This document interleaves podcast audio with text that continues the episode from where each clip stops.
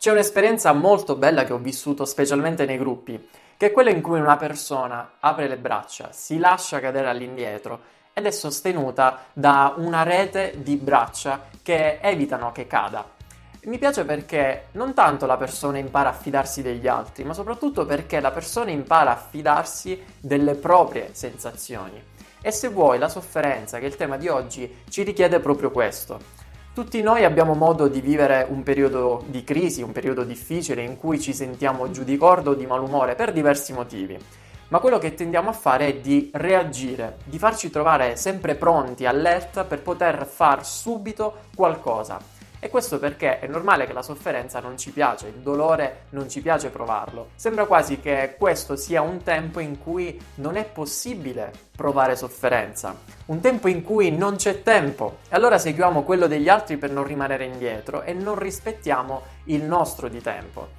La sofferenza quindi ci chiede proprio questo, di dedicarle attenzioni, di rispettarci, rispettarla e prendercene cura. Perché se noi la ignoriamo, la nascondiamo in un angolino, la lasciamo crescere, si ingigantisce e quando poi torna a bussare alla nostra porta causa ancora più dolore.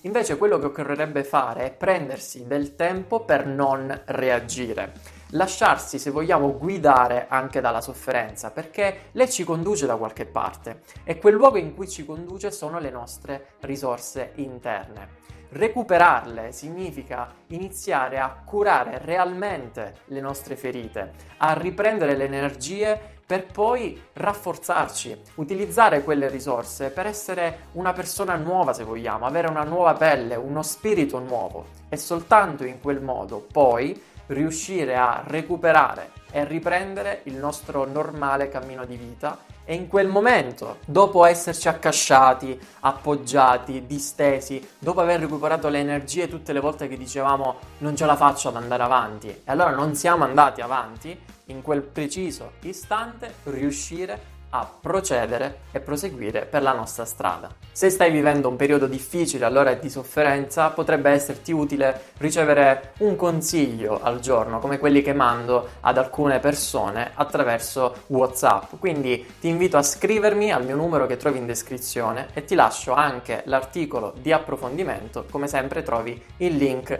in descrizione. Un abbraccio, alla prossima!